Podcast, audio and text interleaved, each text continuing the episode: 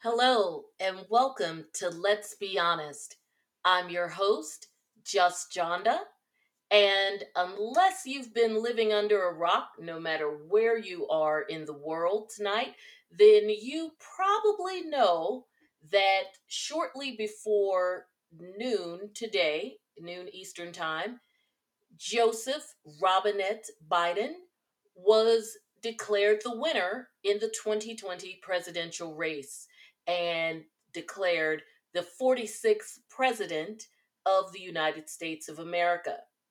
And unless you were still under that rock, you also know that Kamala Devi Harris was also elected as our nation's first woman vice president and first person of color vice president. Uh, Ms. Harris being both African American and uh, and uh, Indian as well. So we have quite a lot to celebrate here, and I know for myself as an African American woman, it was very moving for me and uh, to share this moment with my children, particularly my daughter, and so many of my friends who we have so many years participated on every conceivable level politically, going back to college and for some of us, even high school. And to see this moment unfold is just nothing short of remarkable. And that is not to undermine the achievement for President elect Biden, because I certainly am a supporter of his as well, and truly believe that if there is a shot of trying to pull together what the country has revealed itself to be over the past several years, he is the person who has just as good a shot at any as anyone in tackling that job. I think this is actually where the 47 years in DC that Donald Trump, President Donald Trump, and the Republicans would like to tout as, oh my gosh, he's been there so many times. This is where those years of relationships and coalition building and respect for one's peers, both his for them and them for him, comes into play because ultimately, no matter how divided people may be on the issue of who is the president of the United States as of January 21st, 2021, there is one thing that I can't imagine that most decent people, no matter where you stand, uh, as far as Democrats and, and Republican or independent, progressive, Green Party, all of those people, that there's one thing that most right thinking, decent people who just want to live with their families in peace and hopefully get us a piece of this American dream that has been sold like a bill of goods to all of us. You just want some, you just want that. You want peace, although in a different way, of course. You want your politicians or your elected officials to actually be doing what you elected them to do. Did you, did any of us I would hope we didn't really elect people to represent us and go into Washington, D.C. to act like clowns, to fight, to filibuster, to make sure that absolutely nothing gets done just because you don't like the person that it came from, not because the policy is fundamentally bad or what the proposal was is just so abhorrent to you, but simply because you didn't like who proposed it. With no i no um hope or leaning towards attempting to work together to come up with something that you all can agree on.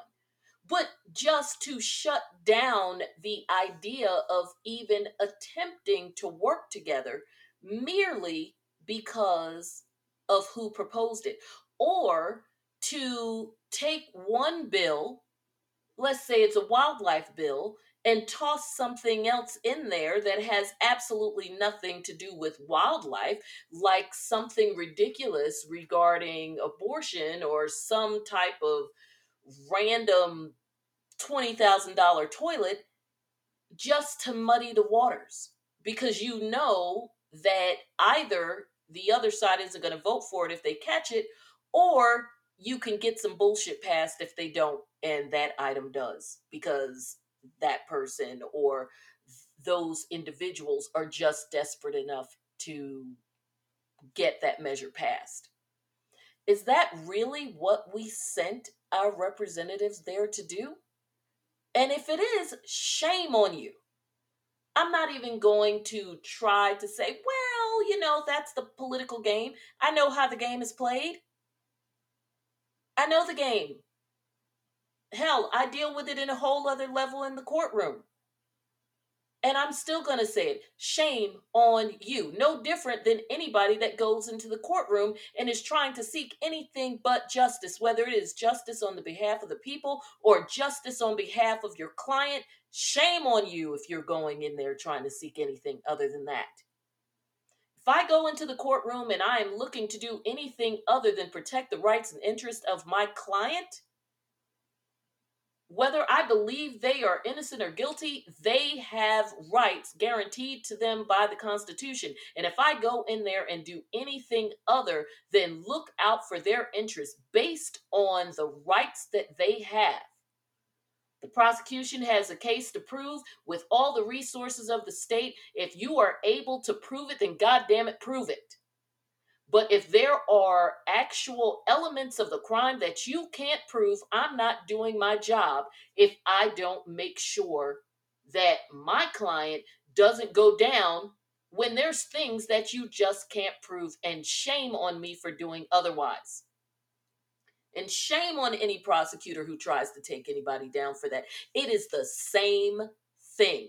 We all have jobs to do, we all have lives to live. I don't care what it is that you're doing for a living. Shame on you if you go into that with anything other than the best intentions, especially when other people's lives are in your hands. Now, back to this, because as you can tell, there's a lot today that has made me happy passionately happy, but some things that have made me equally sad. So I'm going to just take a breather, stop shaming people, and we're going to get to the next part. So, where do we stand with this election? Because for some people, they would say it's over. The Democrats would like it to be over. Why? Your candidate won. Now, there's some runoffs like uh, in Georgia, and we've talked about that over the course of the week, and that's still going to happen with the two Senate seats. And I think there's at least one runoff that I'm aware of um, someplace else. But those Georgia, that Georgia one is extremely important, especially given the showing that Georgia has made so far. So um, it's it's going to be interesting because we're going into winter. The COVID numbers are up, but that ground game that Stacey Abrams and others have kept going for the past several years in Georgia, they have more incentive to, than ever to keep that game going straight through to the Senate. Now, the positive for Democrats in that instance is there was a very different kind of campaigning that was done. Uh, the individuals in Georgia, particularly led by the Democrats and Stacey Abrams, kind of played a long game with this, especially coming out of the disappointment two years ago with all the shenanigans that went down in the governor's race. So, aside from the people and everyone having something understandably to prove and literally show up and show out, there has been a tremendous amount of education of their voters, uh, primarily by virtue of what happened, that actually gave incentive to make sure that voters had a full um, understanding of the process, what was at stake, not just the presidency, but also the Senate that bodes very well going into a runoff because you have a very passionate, um, educated, or more educated than they used to be um, electorate who uh, understands uh, understood full well even going into this that it wasn't just about the presidency that everything they were trying to do down that ticket was much bigger than just the presidency. Whereas on the other side, you did not have that level of depth in terms of the voters. It was all about what it's always been about, especially from uh, especially from Republicans under Trump, is elect me, elect me, elect me, show up on election day, elect me. Now, has there been a lot of money pumped into the Senate campaigns? Sure. I mean, that comes with any campaign. But the stakes were not made quite as high. I think it was pretty much taken for granted by those individuals that they would get elected because, you know, you expect for people to vote down the ticket, and that's fine I mean, that's that's the expectation in a lot of places. However, as we know, people don't turn out the same way for elections that aren't national elections and we can talk all day about why that's silly and I've certainly talked about it here about why that's silly because obviously those other races affect your life a lot more and a little bit more acutely. We don't always have a pandemic going on. We don't always have a national crisis as it relates to healthcare. Typically, things that happen on the national level don't have the same trickle down to us on an everyday basis. They do in a very broad sense, but certainly not um, in an everyday sense. Uh, they kind of get caught up with dealing with our officials on the state level, and then it kind of works its way down to us in a way that makes sense depending on where you live. Right now, we have uh, two very big issues that affect people more personally. But that is not something that we are used to. So it's just, it, you know, so people just don't, um, they just don't get involved. So that, and, and that is why I say the runoffs, if the ground game keeps going the way it has, especially on the Democrat side, it is going to bode very well for them or could going into the Senate race. Now, there is certainly time because I'm not, uh, you know, I consider myself to be plenty smart, but I am not the only person anywhere that this is occurring to.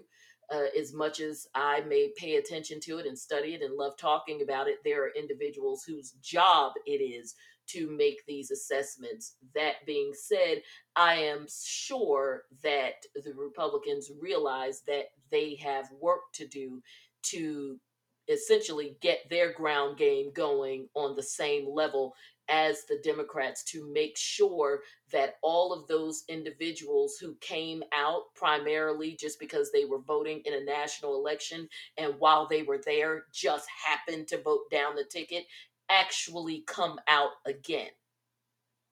So there's also um, and now there there the one area that that may be of concern um, and I guess we'll just have to see how that works out because I'm sure it's going to be something that is going to be among the myriad of court cases around the country and including uh, multiple cases in Georgia. The question of how that voting is going to take place, whether or not, especially in a runoff election, which happens a lot quicker compared to you know uh, the planning of a national election whether or not they will allow early voting and mail-in voting. Now despite the arguments the inevitable arguments that the republicans will make against it as they always have throughout this process we still are dealing with a national health crisis that appears to not only be rising to the levels that we were uh, last spring when everything really, you know, when we all went into quarantine and all that, but it may even be at the point of surpassing it, considering that we have had record breaking nights and not record breaking as in oh these are high numbers compared to uh, what went on in September and October, but record breaking as it relates to the height of this pandemic or what used to be the height of this pandemic, because we may be even you know, on a whole other level now. Last spring, with numbers coming in at a hundred thousand, uh, I want to say, what's today? Saturday, a hundred thousand overnight on, I guess Thursday and Friday, and forty thousand overnight Friday into Saturday. Uh, the death toll is climbing again. I believe it was about fifteen or sixteen hundred uh, overnight. So, um, however horrible that is i mean I, I hate to refer to something so horrific as it relates to um, voting but I, I bring that up to say that that will certainly present a compelling reason as it already has but certainly now um, it's going to present a compelling reason for allowing of advance voting and um, mail in voting to occur again. We'll see, because unfortunately, as with anything, you take the good with the bad. And the downside to that, or the argument for the other side, depending on how you feel about it, is that because of the record number of mail in votes and early voting that took place in the national election and what seems to be the length, or not seems to be, it is the length of time that it is taking for those votes to be counted and um, the varying procedures that seem to be causing headaches to the secretaries of states around the country. And in Georgia, in particular, you have um, Trump supporting um, it's a, a very strong Trump leaning Secretary of State, governor, um, who was the Secretary of State. And we know that he certainly has some questionable ethics, in my opinion, of course, based uh, based on the fact that he was a sitting Secretary of State who did not recuse himself when he was running for governor in a race that had some questionable results. And so so there's there's a lot of messy incestuous inbreeding going on there as it relates to the individuals that uh, are going to be involved in how this runoff takes place. So Georgia, as if as it relates to litigation and how this whole runoff and everything takes place is going to be a very interesting state to watch on a number of different levels. So there's my take as it relates to Georgia. Now, getting into the overall results, right now, as of well, I'm saying now, but as of about 10:30 p.m., because of course, as you know, I always check before I come on the air. The uh, electoral results stand as follows. CNN, as we know, um, we've said repeatedly, has been conservative throughout this entire thing has are are holding at 279 because as they have been reluctant to do since giving it and taking it back on Wednesday, they will not declare Arizona for uh, for Joseph Biden. They did allow Nevada because the numbers in Nevada, although not extremely high, are um, it, they have steadily grown. So based on the trend and the number of votes left over, again, not uh, the number isn't shooting through the roof, but that's just not the kind of numbers that they have anyway. But the trend has gone up, and considering that they started at like seven or eight thousand, the fact that it's closer to like twenty two thousand is significant. Um, Georgia number again has been steadily climbing because of the overall number of votes in Georgia that has uh, it's already understood and we talked about this last night that there's going to be a recount there. But the lead for Joe Biden has widened such that as as previously discussed if there is a recount unless huge swaths of votes are thrown out for one reason or another. It will just be one of those things where if he he'll win it by a narrow margin, but nonetheless still win it. Okay, what is the other one? I said Arizona is declared by Fox, which is why if you go to a Fox station, you see Biden with 290 um, but undeclared by CNN, which has him at 279. Arizona, I suspect the reason why um, CNN is still reluctant is because there was that huge lead on Wednesday, which then went to about 48,000 on Thursday, around 39,000 yesterday, and there's about a 19,000 spread now. I think Fox is still considering it to be Biden's in the grand scheme of things, it really doesn't matter because the big prize, um, and North Carolina, just quick and dirty. I don't know why they won't just declare that for Trump. I know that they say that they've got a crap load of votes coming in, but uh, Trump is still leading by 75,000. So uh, while it may not be the well over 100,000 that they started with, I, I, I don't see that state flipping. It you know it maybe there's something else going on but based on the numbers that uh, the number of votes that they said they still have i don't see it happening. So they might as well declare that for president trump. It would certainly make him very happy so that he doesn't have this uh, oddly low um, electoral vote and they just it just let them have it. Hell, give them Arizona. The big prize here, especially as it relates to President Trump, and more importantly, if he lost it, he was gonna be uh, DOA no matter what happened in any of the other states because of where Biden was. Whether you're looking at the Fox model or the CNN model, was Pennsylvania. Because Pennsylvania, with its 20 electoral votes, would put um, would put Biden or and did put Biden at 273 on the CNN model and 284 on the Fox model. And then, of course, once you add um, Nevada on there, which everybody is pretty much saying uh, that's Biden's, then you've got the, the 279 on the one model and the 290 on the other.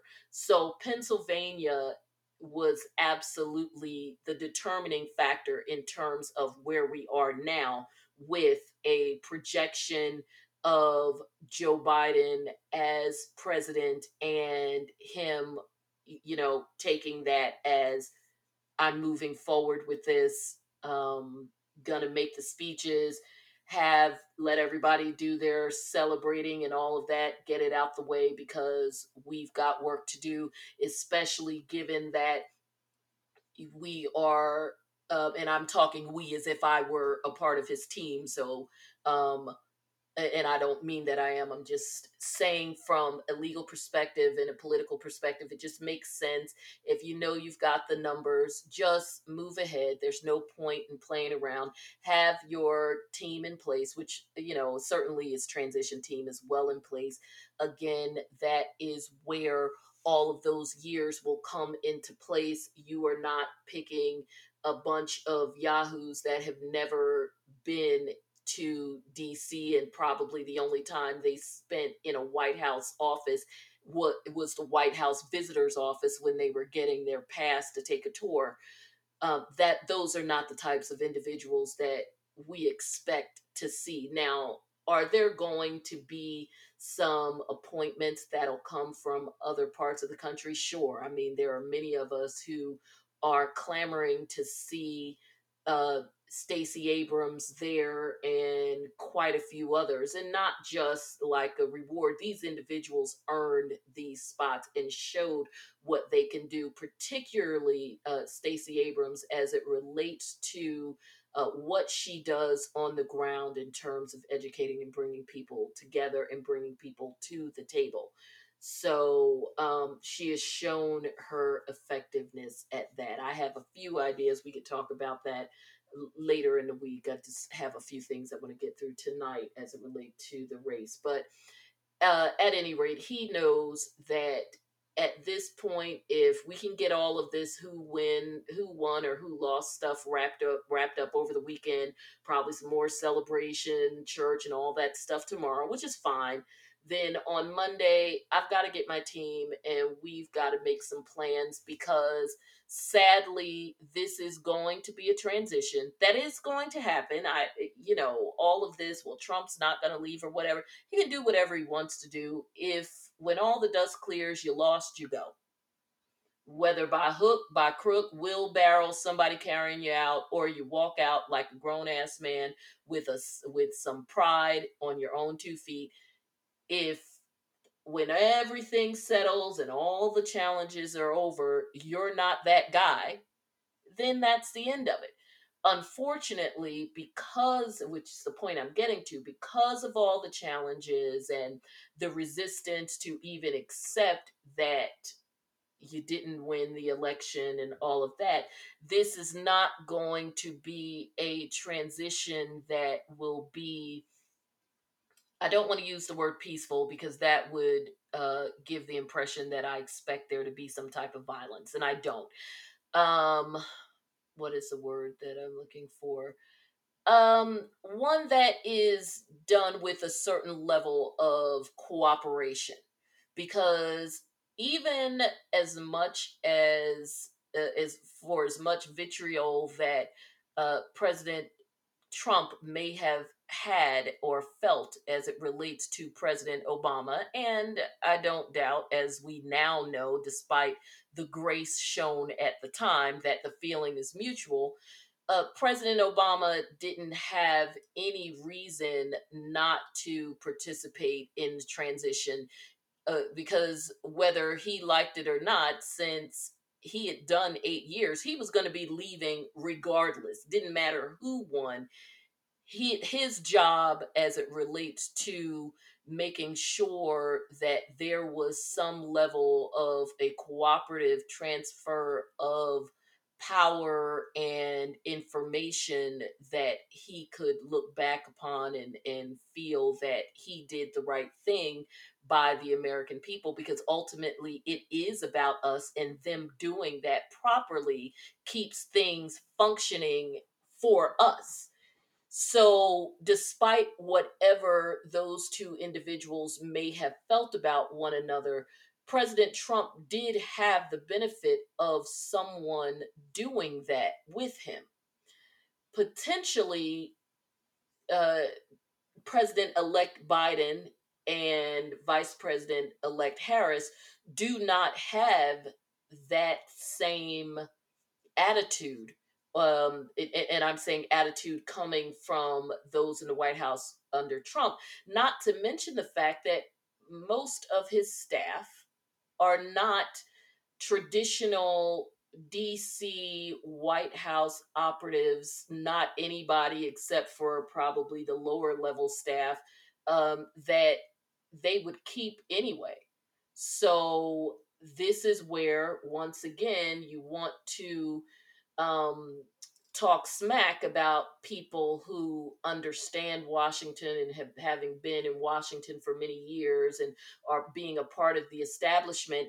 This is where um, that very thing that you criticize him for actually will come in handy because number one, he was there already for eight years. Uh, number two, as it relates to uh, Senator, now Vice President elect Harris, while she was not in the White House, she has been uh, in DC for a hot minute now. And um, there are certain connections, and um, let's just say there's folks who talk to folks who know the folks that need to be talked to. So I have every confidence that the transition will happen and it will be as smooth as we can see it being from the outside. It'll be sort of like a ballet. We will see the beautiful presentation of Swan Lake, Swan Lake or Sleeping Beauty on stage, but we will not see the hair pulling and bun slinging and uh, ballerinas putting tacks in each other's pointe shoes that goes on backstage.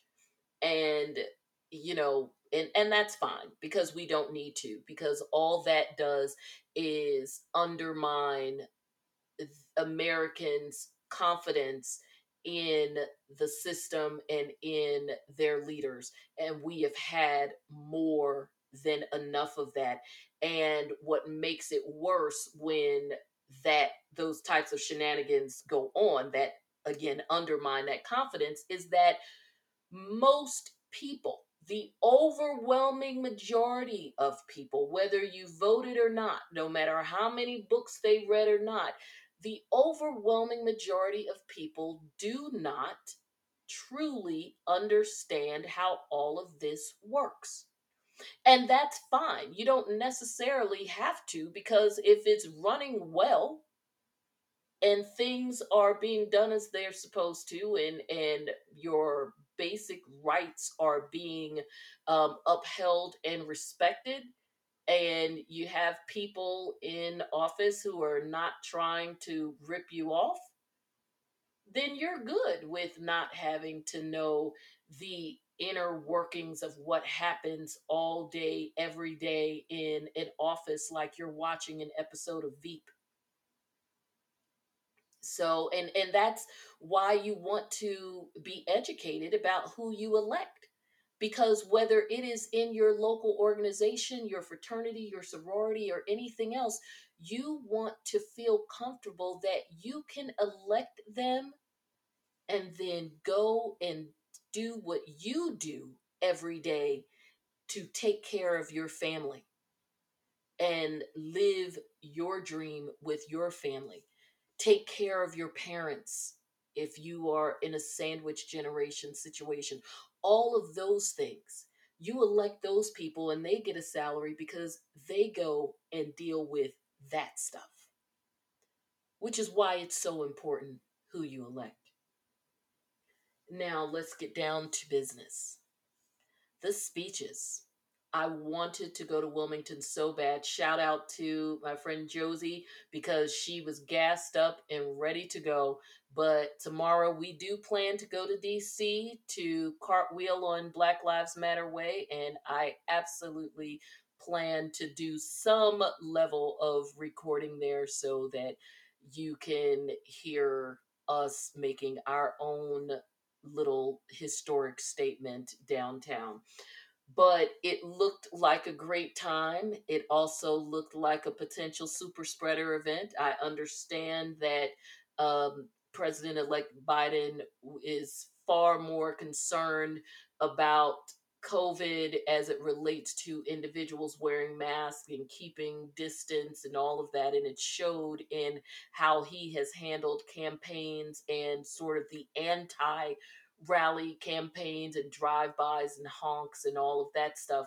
But you know, you really can't control people. I do appreciate that there was at least the attempt doing it outside of the arena as opposed to inside the arena, essentially in the parking lot, so that people can pull up in their cars and pick up trucks and sort of have a drive in slash um uh what do you call it tailgating kind of feel and having uh, the projectors, huge projectors and things projected off of buildings.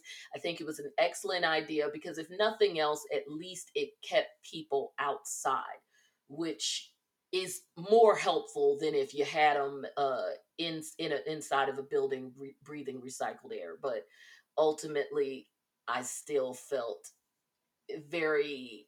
I, I felt all COVID tingly watching it.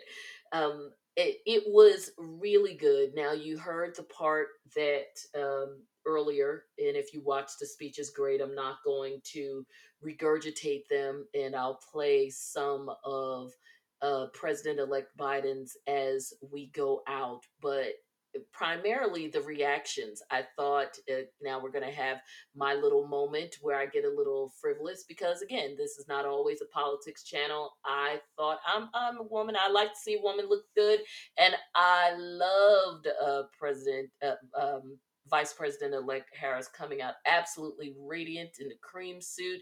She rocked it to Mary J. Blige.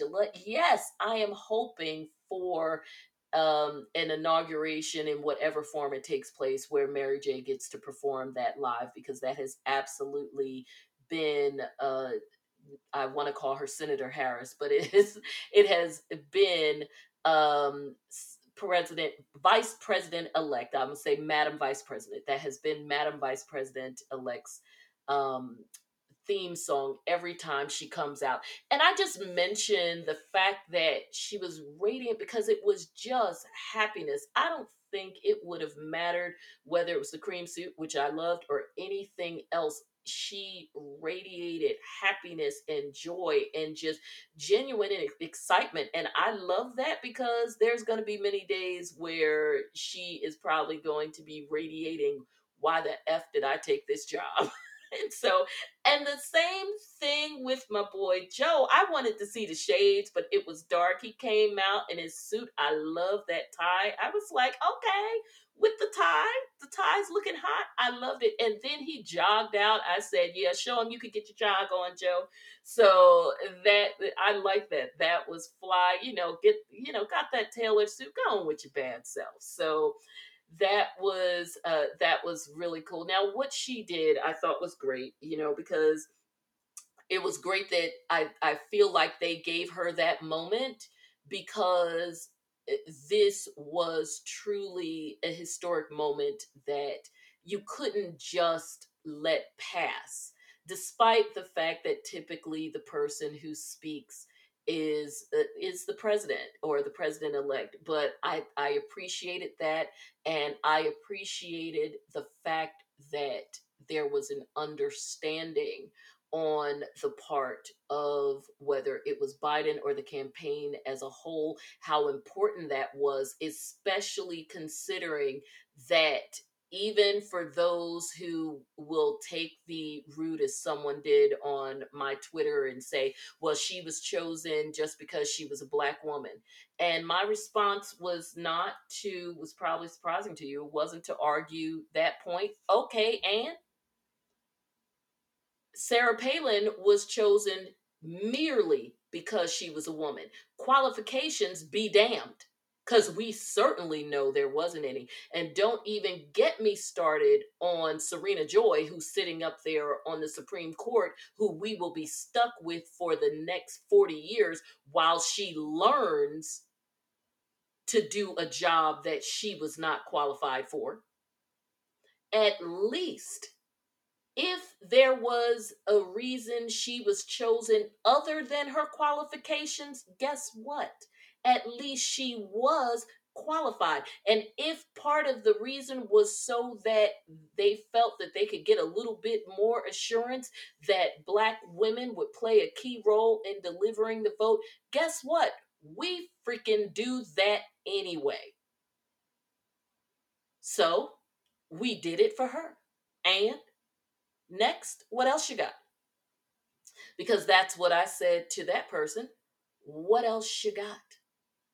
We have already shown that we show up, show out, and whoever we decide we want to show up on that stage, unless we ally with someone who lies.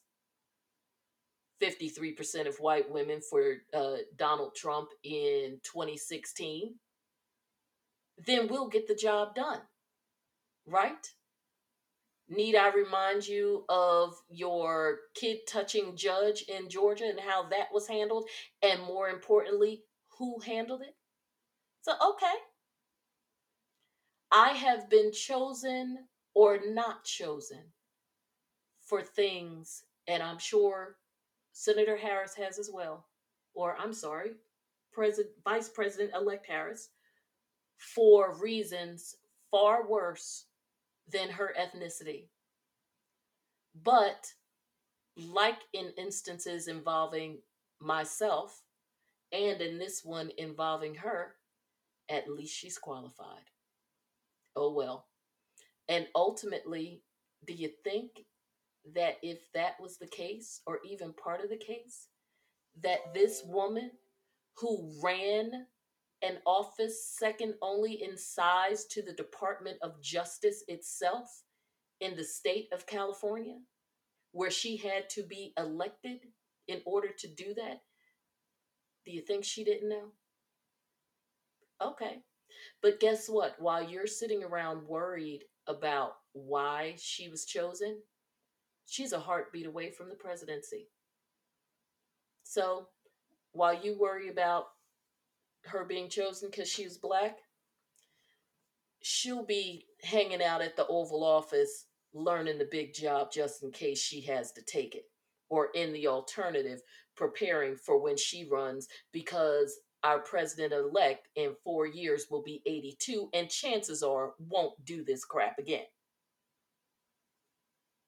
Next. And again, if I sound a little feisty, so be it. So I'm going to end with a couple of things about um, how people felt about this. I'm going to start one with uh, Van Jones. Van Jones, uh, as you all know, is a commentator, um, very well known on uh, CNN. And um, I've actually talked about some of the things he said earlier this week because he made some very interesting um, comments that I referred to as it related to the Sun Belt and why places like Arizona and Texas that should not have been a concern for the Republicans because they usually aren't why they were this year and, and I thought he was dead on and so I brought that to your attention. And so this morning, when uh, Joseph Biden was declared winner, he uh, got very emotional when Anderson Cooper um, asked him how he felt about it. And it's one of those things where it aside from the fact that he was emotional and it's hard to watch somebody get emotional without getting emotional but it wasn't just i think what was so moving for many of us wasn't just the fact that he um, allowed his emotions to show and why, you know, they just did that live and it was what it was and why it's trending. It was why in terms of what this meant to him and what it meant to him, especially as a black man and as a father, which also echo the feelings as well as people who have felt a certain way as it relates to religious persecution as well as immigrants in this country.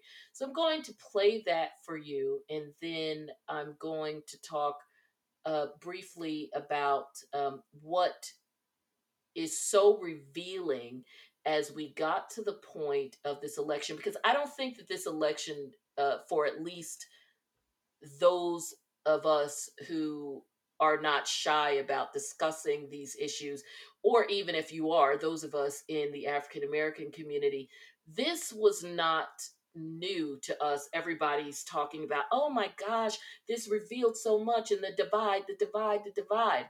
Where have you been? Do you all actually have black friends or associates or is that something you just toss out whenever you have to prove that you're not a racist? Because if you actually have black friends and associates you probably wouldn't have had you probably wouldn't have to ask them if they're actually your friends. I would hope that you can openly have these conversations. But if not if you felt a little shy then maybe you should ask them when they knew there was a divide in this country because I can guarantee you it was not November 3rd, 2020. It was not November 1st, 2016. It was not back in 2008, Obama won.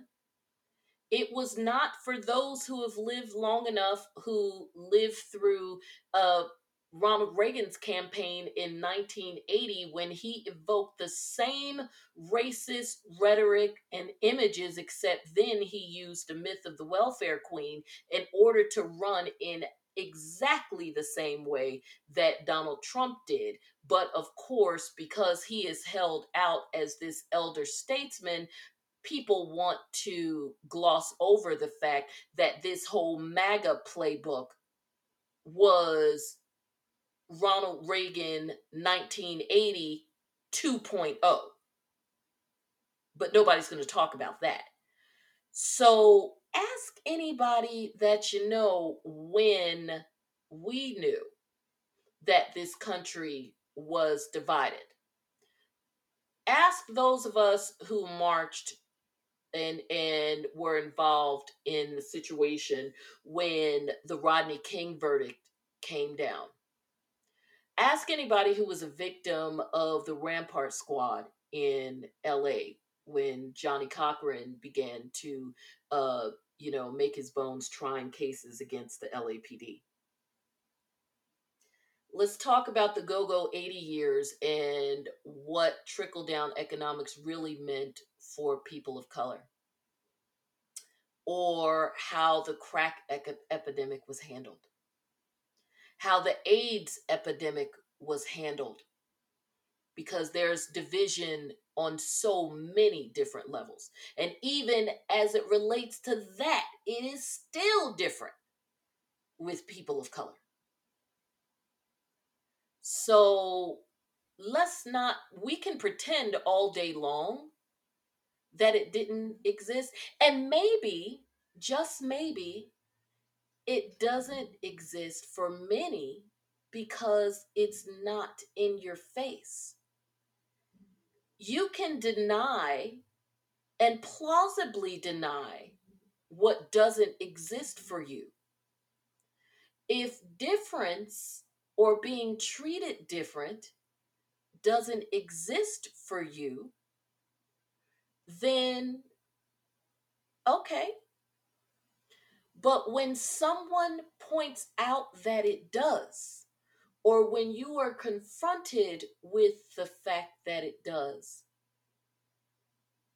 don't pretend that it doesn't at that point. Now, if you want to be quiet about it, that's fine. If you want to just be an ally to the Jonda you know, and, you know, just pretend that all is well with the Jondas that you don't, that's fine. That's between you and whatever higher power you do you believe in or don't believe in or like Joe Biden says, you know, you, the angels and demons, whether you ascribe to one or the other, that's between you and whichever of those you invite to your party. It is not just the systematic racism that hurts people who look like me. It is the deliberate denial when you know it exists that hurts even more because I can't beat you up for something. Now, let's not pretend you don't know because it's 2020. You do know. I don't want to hear that you grew up in a town where there were no black people whatever, whatever, because you also wouldn't have televisions, uh, internet, um, newspapers, any of that. And we know you do because it's those hicky, goofy people that always end up dating people on 90 Day Fiance. So we know you got internet access because middle America is the largest uh, watchers of porn. Just pull the statistics. And what is porn driven by? The internet. Well, actually, it develops developments in the internet are actually driven by porn. So let's not pretend that you can't get online and you can't Google, or that you've never seen things happen on television because people in other countries, people in third world countries, manage to find out about this stuff. That's why even they have an opinion on whether or not Donald Trump is president again. I've had an opportunity to travel. Oh, they know. And it doesn't matter how much they make or they don't. It is the denial. That is just as insidious because when we talk about this whole notion of systematic racism, the denial is also a part of that uh, of part of that systemic racism is just as much of a part of it as the acts itself. Because then you put band-aids on things and say well it doesn't exist anymore. You can vote. Had the civil rights act. Doesn't exist anymore. Slavery doesn't exist anymore. Okay. So i'm going to give you van jones and then i'm going to close out uh, with uh, some final comments with uh, some words from uh, a, a, pastor who I really enjoy, pastor from Alfred Street Baptist Church in Alexandria, Virginia, uh, Howard John Wesley. And uh, he gave a very powerful um, teaching this evening, and I just happened to listen to it, and it, and it really relates, and it's not overly churchy. You'll you'll get it in a few moments because it's not you know, all me beating you over the head with religion. It really is about um, some of the the reveals in this election. But at any rate, listen to Van Jones, and this at least helps you capture the emotion.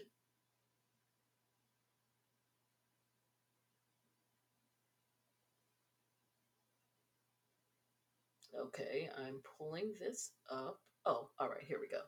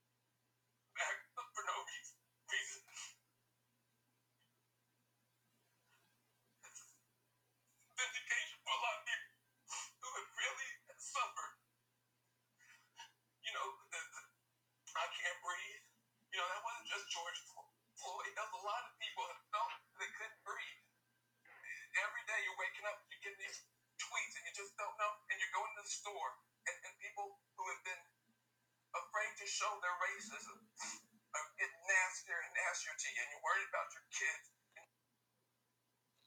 Okay. It was Van Jones from CNN. And finally, this is I, I thought that this was um, just some thoughts to take with because this is going to be a conversation that is definitely going to go on and I will say this there are a lot of things that people expect will be magically cured. There is no magic pill to change anything that has happened, in this country that will happen in this country. It's kind of like the weight you gain when you're having a baby. For most of us regular people, non celebrities, or, you know, uber money people who can hire a staff with a chef and a personal trainer, for a lot of us, it takes us just as much time to lose the weight as it did for us to gain it, especially when we gain a whole bunch of weight that doesn't have shit to do with the baby. So, yes, there is a problem. I do agree with him that there's a problem in the heart and soul of America, but there always was. So, I don't expect that Joe Biden or um, Kamala Harris are going to come in and solve those problems. If they are instrumental in helping to bring people to the table, fine if they are instrumental in at least helping to calm the rhetoric that tends to get people wound up and perhaps gets that encourages folks to go to their uh, mutual corners, fine. If there is some federal mandates as it relates to criminal justice reform that then permeates through the uh, the state systems that helps as it relates to local communities, community release, uh, policing, mass incarceration, um, eh, just all of those things that contribute to the tension between citizens and police departments across the country, great. So, all those things are fantastic. Now, we know we have some uh, priorities immediately out the gate.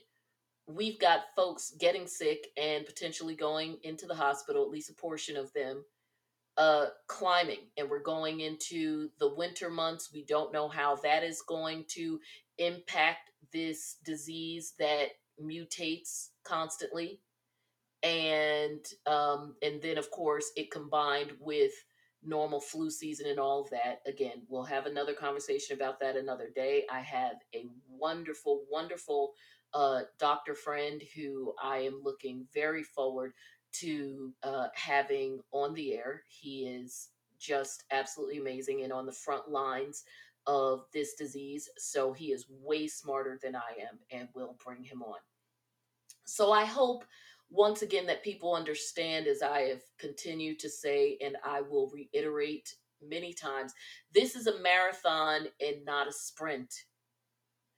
That uh, Joe Biden and Kamala Harris are not going to change our lives overnight in the course of weeks, in the course of months, may, maybe not even in the course of a year or two, except for maybe, you know, dealing with uh, a few major crises, i.e., um, COVID and healthcare. And, and part of the healthcare issue is because it is being forced back into crisis mode by the Trump administration's insistence on unraveling the Affordable Care Act without something else to put in its place. We also have the um, situation that uh, President Obama dealt with for the his entire second term and even a portion the, the latter portion of his first term um, which is the fact that uh, President-elect Biden may be dealing with um, a divided Congress, essentially having a House that still, even though there was a couple of seats lost, it's still um, a Democratic run House, and a Republican run Senate, or one that is divided in such a way that he can't necessarily depend on things getting through because right now it's 48 48 a couple of races have not been called. You've got the runoff in georgia and then there's a few independents in there. So there still may be some issues getting things through the senate especially if your senate leadership is still the likes of mitch mcconnell and um, uh, Lindsey Graham, and neither of them are willing to come off of the horses they rode in on. And I do mean that because they're both old as hell. Um, neither of them are willing to come off the horses they rode in on and try to rally their party to a better a better day and a better way of trying to do things to get them done.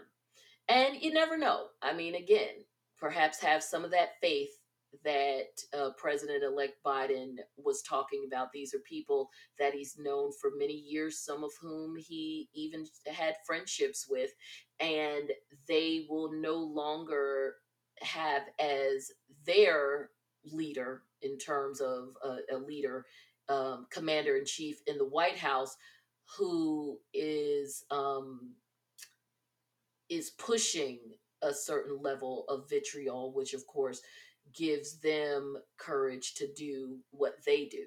But again, no guarantees there because they weren't always led by President Trump, right? I mean, these these were the same individuals who were there when Donald Trump was not the president, when he wasn't in the office spewing, you know, whatever it is on any given day. But we can hope.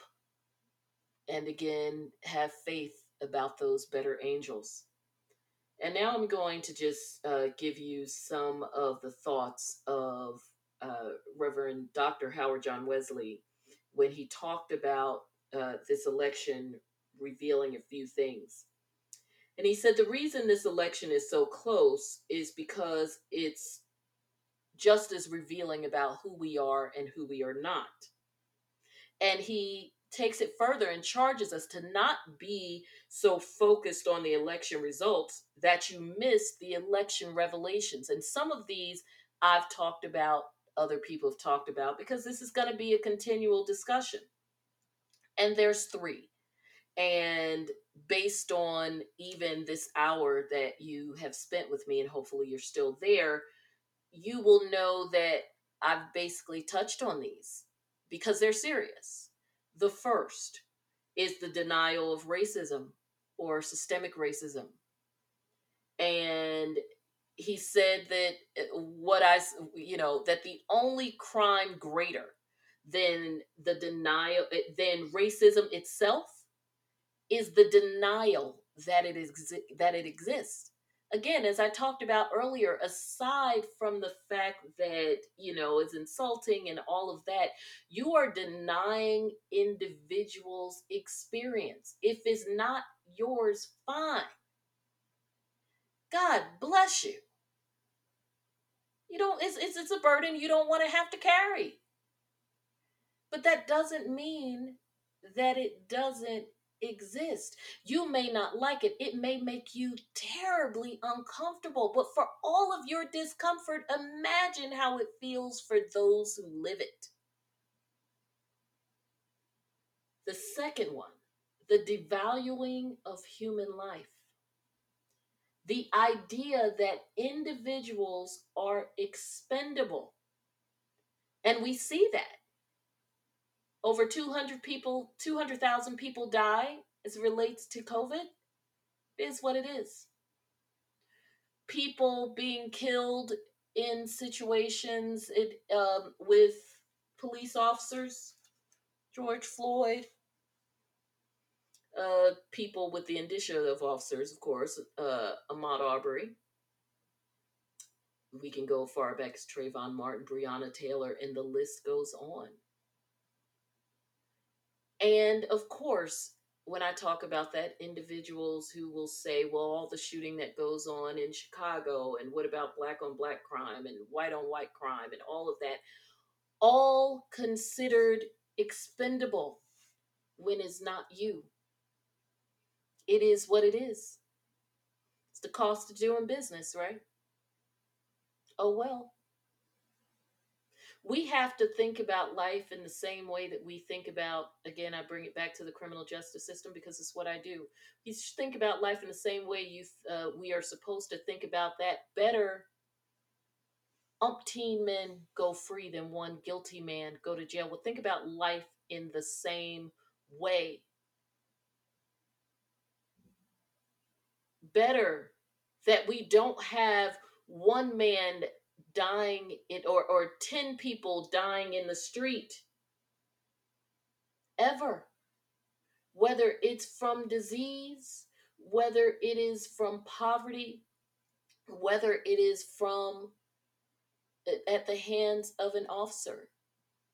Sometimes you just let shit go as opposed to the possibility that somebody would die. It's kind of like when they, uh, certain police departments around the country decided that their officers, especially in places like New Jersey, when they had a lot of car thefts and uh, they are usually involving young people, that's still the car theft capital, actually, that you don't chase them. A lot of times they're young. You're going to be end up involved in a situation where they will kill themselves or others in the midst of this chase. And more importantly, you don't film them for people to watch as if they're entertainment sadly in this everyone wants to be famous world if someone knows if if it, heaven forbid one of these young people are in a chase and their friends are in the car and find out that they're on the air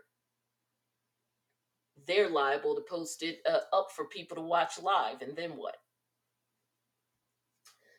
third the violence that is prevalent in this country in general. So this goes back to some of the themes of number two and the fact that people are okay with it. The clashes in the streets. The fact that we had a president that instead of trying to calm people down, pumped up the rhetoric and just put a fence around the White House. So, just in case you all decide to tear people apart, largely driven by weeks of rhetoric telling you that if a situation goes to the left as opposed to, to the right, or to the right as opposed to the left, that someone did it, that there were these bad people who did it on purpose case after case, instance after instance being filed, just feeding the rhetoric, and people walking around scared. Because for all of the celebration that's going on, we all know that tension is so thick it could turn on a dime. COVID or not, some of those celebrations still may have been 10 times bigger even with the pandemic. But there is also an underlying thread of fear as well that runs through. So I would love to um, say that all of this is just happy, happy, joy, joy. And I am happy. You got that in the beginning. Oh, I danced to Mary J. Blige too. And I am uh, excited to see where we go. But I also know that the road ahead in the immediate future, not talking about after January 20th, although we know that won't be a bed of roses either, because, you know, life is life.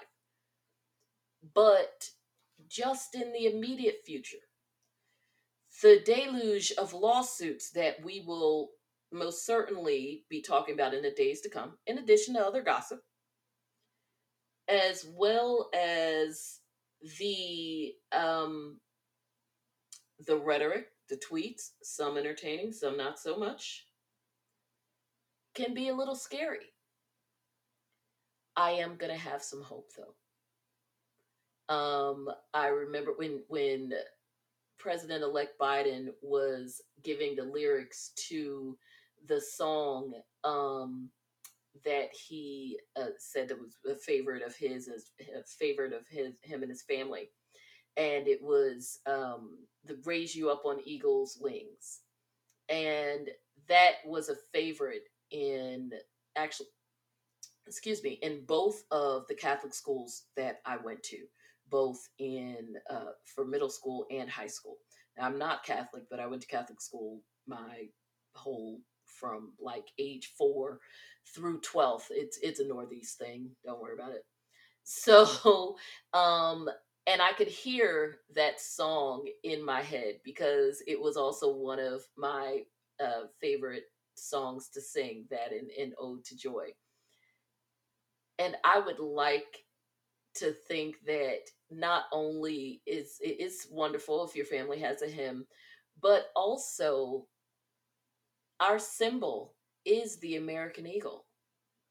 So to think about being raised up on eagle's wings and, and bearing you on the breath of love, I think breath of love, a breath of joy, it would be exciting if we all were bared up on eagle's wings, but those eagle's wings being those of America, the land of the free, the home of the brave, and just that promise that comes along with it. Because as much as people are angry, most of us wouldn't dream of being anywhere else as it relates to the opportunities that this country affords us even and the freedoms of course even if they are distributed imperfectly.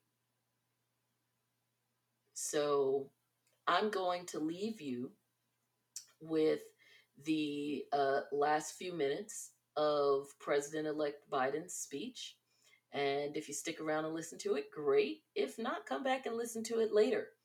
In the meantime as always, follow me on all social media platforms. On Facebook, you can join our fashion and drama diaries, where, yeah, we talk about some of this stuff, but the politics not quite as deep now that I'm doing the podcast um, because obviously I can do various topics here. So we definitely get uh, into a lot more of the fun stuff over there. So if you're interested in the celebrity gossip, fashion, all that stuff, you'll get it there. Um, you'll get some of that here, but right now, obviously, we've got other priorities. The uh, also follow me on Twitter and Instagram at Let's Be Honest JJ. That's L E T S H O N E S T J J for just Jonda. And be sure to DM me if there's any topics you'd like me to discuss or questions you'd have. If there's other podcasters and you want to get together on your show, that is fantastic. That's just the best way. Um, that's the best way to reach me. And I believe my email might even be there. But, um, and of course, I'm on all social media platforms. If you have Apple iTunes, go over there, leave me five stars and some comments. I'd love you for it. And as always, if you're thinking about it and want to talk about it, I'm thinking about it and I want to talk about it with you. So let's be honest together. And again, I'm just going to go out with the words of our president elect. Has always been shaped by inflection points, by moments in time where we've made hard decisions about who we are and what we want to be. Lincoln in 1860, coming to save the Union. I enjoyed this little history lesson. 1932, promising a beleaguered country a new deal. JFK in 1960, pledging a new frontier. And 12 years ago, when Barack Obama made history, he told us, yes, we can.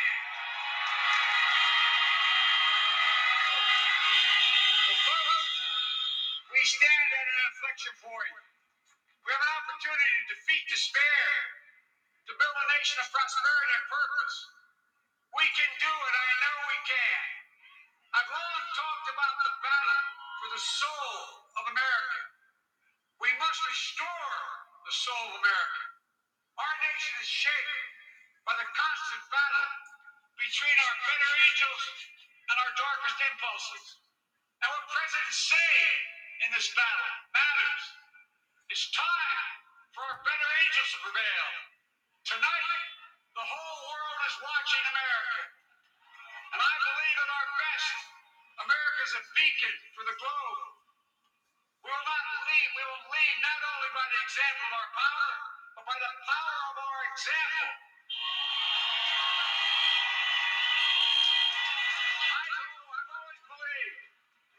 Say I've always believed we can define America in one word possibilities. That in America, everyone should be given an opportunity to go as far as their dreams and God given ability will take them. You see, I believe in the possibilities of this, this, this country. We're always looking ahead, ahead to an America that's freer and more just, ahead to an America that creates jobs with dignity and respect, to an America that cures diseases like cancer and Alzheimer's, ahead to an America that never leaves anyone behind, ahead of an America that never gives up, never gives in. This is great nation. It's always been a bad bet to bet against America. We're good people. This is the United States of America. There's never been anything we've been able, not able to do when we've done it together. Folks, in the last days of the campaign, I began thinking about a hymn that means a lot to me and my family, particularly my deceased son Bo. It captures the faith that sustains me, which I believe sustains America. And I hope, and I hope it can provide some comfort and solace to 230 million thousand Americans lost a loved one to this terrible virus this year. My heart goes out to each and every one of you. Hopefully this hymn gives you solace as well. It goes like this. And he will raise you up on eagle's wings, bear you on the breath of dawn, and make you to shine like the sun, and hold you in the palm of his hand. And now together, on eagle's wings, we embark on the work that God and have called upon us to do.